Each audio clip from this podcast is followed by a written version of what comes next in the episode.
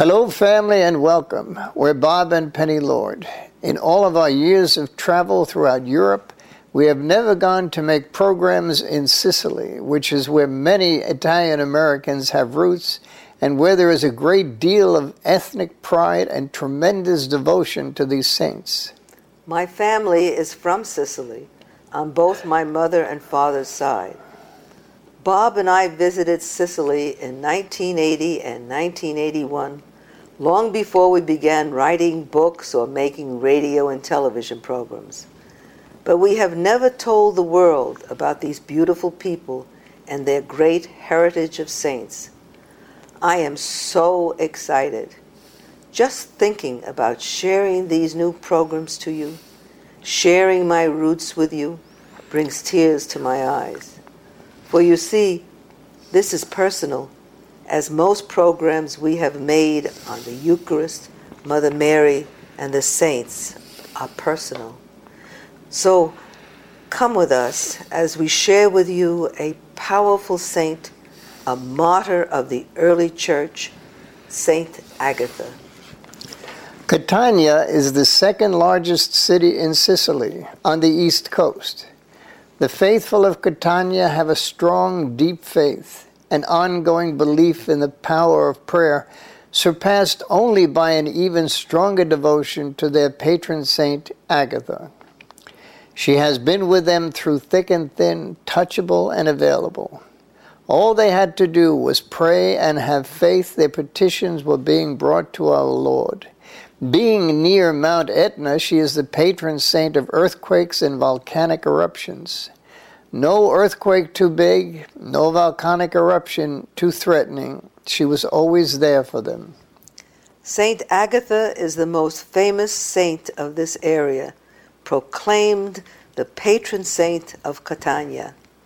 The story of her life and martyrdom has been passed down through the centuries through one occupation after the other, just as the faith has survived from one generation to the next.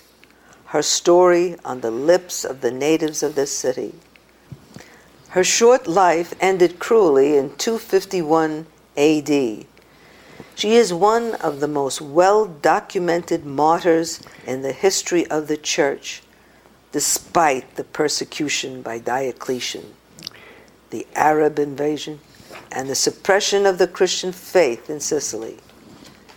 She and another Sicilian saint and martyr, Saint Lucy, are on the martyrology calendar.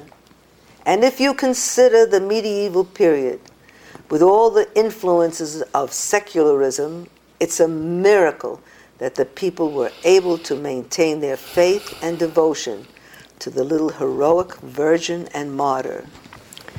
It is reported Agatha was born in 231 to a very well to do family from the upper class of Catania. As the Greeks inhabited Sicily at that time, her parents named her Agatha, which in Greek means good. She was not only from birth a good girl, she was a beautiful girl. Her parents had a premonition of Agatha's sanctity from her earliest years. Her radiant piety was enriched by her parents, Rao and Apollo, and their profound Christian faith, who early on made sure that this special child was baptized, received First Holy Communion, and was confirmed, as well as giving their consent to her being consecrated as a Virgin of God at an early age. She lived in her home as if she were in a convent, denying herself all the worldly pleasures which the outside world promised. Agatha's story is very simple. She loved our Lord Jesus with all her heart and all her life, and was willing to give up her life for that love. Her love for Jesus began at a very early age. She could very well have been accused of loving Jesus more than anyone uh, or anything on earth to which she would be found guilty. This would ultimately cause the little teenager a major problem with one of the officials of the city whose ardor suppressed any sense of decency he might have possessed. He insisted she should love him above anyone and be demonstrative in her love for him, in such a way that she would prove to him that he was more important than this Christian God whom she embraced. Her attacker, Quintianus, was of the lower class. He's described as being base born, but he was in charge, the governor of Sicily. He had a great hatred of Christians and all of Christianity. Quintianus was taken back by Agatha's breathless beauty. He fell madly in love with her. He wanted to marry her, but she refused. She was committed to her God, firm in her holiness and desire for chastity. This intrigued Quintianus all the more. He was determined to break her and her love of God. He was obsessed by his passion for her, and the fact that she was of the nobility made the challenge all the sweeter. He would bring her down to his level. But they were so completely opposite. As she as he was greedy, she was charitable. As he was lecherous, she was chaste. As he worshipped idols, she adored our Lord Jesus. As he was very evil, she was the epitome of good. He had to have her. He would possess her at all costs. She, on the other hand, rejected him with all she was worth. Fearing the danger of this maniac, the family attempted to escape from his grasp. They fled to a village outside Catania. The escape proved fruitless. In a short period of time, they were found. Quintianus' council declared that they had to obey a law of Decius, the emperor, that they worship pagan gods. Agatha refused. She was taken from her family by force and brought to jail. Although he was beneath her and her family's class, Quintianus was nevertheless in a position of great importance and power. With his evil attempt to debase her, he came to Agatha in the prison. He told her if she would save her life and enjoy a life of wealth and position, she had to worship the pagan gods. She answered, I would rather be a slave to Christ than a princess by doing what you propose. As the soldiers were leading Agatha out of the presence of Quintianus back to her cell, she stooped to tie her shoes. Tradition tells us that at that very moment, miraculously, an olive shoot sprung up and became a small plant. After a few days, it became a little tree which bore olives. That miracle has been kept alive, kept up down through the ages and centuries by the making of what is called St. Agatha's olives. Little cakes in the shape of olives made of marzipan, pistachio, and sugar. They are served all during her feast. Quintianus decided to break her spirit by putting her in with a family of prostitutes. The mother of the prostitutes, Aphrodisia, threw St. Agatha in with her nine lustful daughters, as lewd and libertine as the mother, or more so if that was possible. Quintianus gave them thirty days to break the child and convert her to his wicked ways. His plan was to ravish her, take over her property and fortune, and coerce her to worship his pagan gods. They put her through every mental torture possible each time sure that they would break the girl and she would willingly go into the arms of Quintianus. They described all kinds of sexual pleasures she would experience. When that didn't work, they threatened her with great pain and torture, never actually touching her. But the Lord was not about to let her fall into their hands. It is reported she said to them, my determination is built on rock and founded in Christ. Your promises are raindrops. Your threats are rivers. And however hard they beat upon the foundation of my house, it cannot fall. Once having said this, she knew she had sealed her own doom. She wanted to suffer the pains of martyrdom, although she didn't really understand what she was asking for. At the end of the period, the 30 days, she was brought back to Quintianus. Aphrodisia told him she was firm in a conviction. It would be easier to split rocks or reduce iron to the softness of lead than to move or recall that girl's mind from its Christian intention. He was furious that they had not broken this beautiful girl's spirit. He lusted after her. He summoned her before him at court. He tried to reason with her. She was like stone. He tried to insult her. He tried to challenge her social standing. If you claim to be so high born, why do you call yourself a slave of Christ? She answered, Because to be a slave of Christ is the greatest nobility. He tried to threaten her with extreme torture. She responded, If you promise me wild beasts, the sound of Christ's name will soften them. If you try fire, angels will serve me with a healing dew from heaven. If you resort to wounds and torments, I have the Holy Spirit, through whom I make naught of all. He could see he was getting nowhere, and the people in the court were actually laughing at him under their breath. In an effort to save face, he had her thrown in jail to prepare for torture.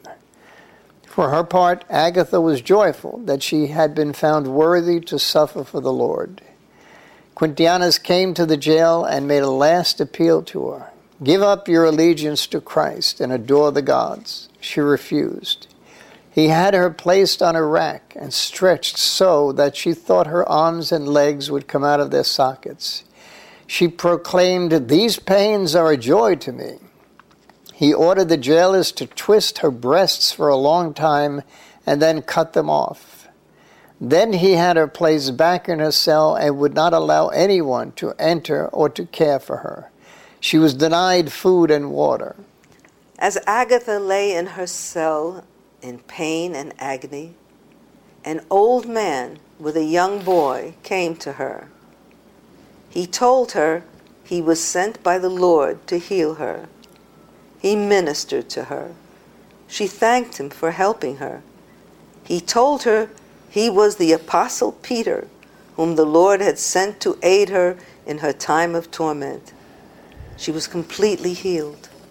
All the wounds disappeared her breast was restored. As Peter left, a great flash of light came into the cell. Jailers, frightened by that which they didn't understand or want to understand, fled the cell. All the prisoners left. They told Agatha to flee the jail as well. She answered them, Far be it for me to run away and lose the crown of patience. After a period of time, she was brought before Quintianus again. He was so angry when he saw her in perfect health, he couldn't contain himself. He asked her who healed her. She told him our Lord Jesus had healed her. Quintianus exploded with anger. He told her never to say the name of Jesus again. She asked him what great torture would he inflict on her if she did. He ordered that she be placed naked on burning coals and shattered fragments of pottery. While she was being tortured, a great earthquake destroyed the palace, killing two of Quintianus' counselors, Silvano and Falconio. The people of the city went running through the streets, blaming what was happening to them on the horrendous way the child Agatha was being tortured by Quintianus. Her burned and bruised body was brought back to her cell.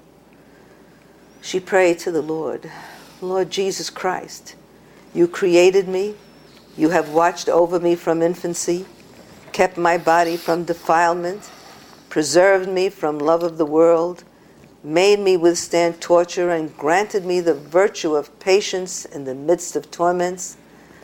Now, receive my spirit and command me to come to your mercy. With that, she gave up her life to her Lord and Master.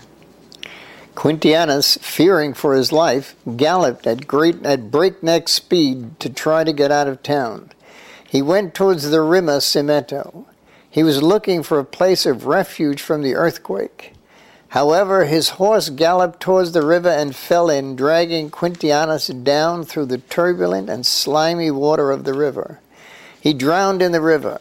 His body was never found. To this day, the people of Catania speak of the devastating earthquake which the Lord brought about to punish Quintianus. That is the end of the life of Saint Agatha, but by no means the end of the story. Her fame spread all over Sicily. Miracles attributed to her intercession began immediately. One of the most popular and well documented miracles took place a year to the day after she died. Mount Etna, which has spewed volcanic lava and ash since before the time of St. Agatha, exploded with a fury on the feast day of her death. Lava violently erupted from the mouth of the volcano and cascaded down the mountainside, destroying everything in its path. It was heading wildly towards Catania.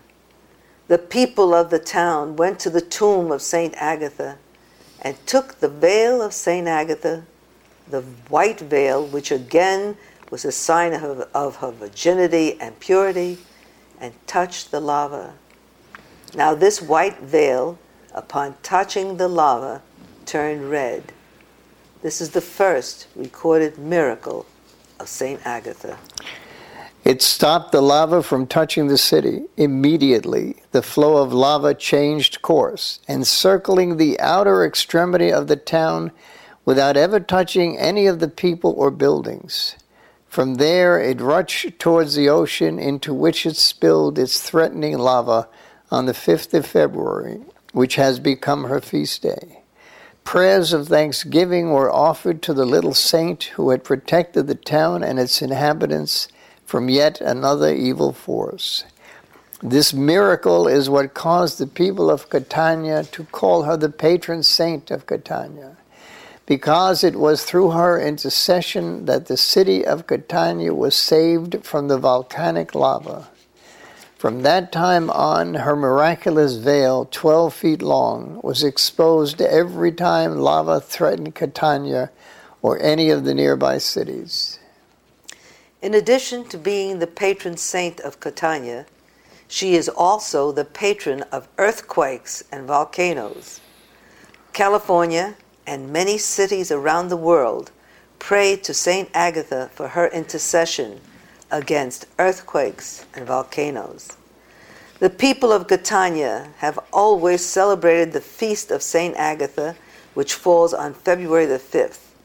But over the centuries, the celebration has become bigger and bigger until today it is a three day celebration beginning February the 3rd and continuing on until February the mm-hmm. 5th, where it culminates with a solemn mass celebrated by the Archbishop of Catania. The town goes all out for this feast. There can be as many as a million people in attendance during this time. This period of jubilation reminds us of the feast of Our Lady of Guadalupe in that it is attended by millions of people who are so well behaved. It's called, on the day three, is called the offering of the wax. In the Cathedral of Catania, the relics of our Saint Agatha are kept all year round at her special altar. It is only at this time that they are taken out and processed through the town.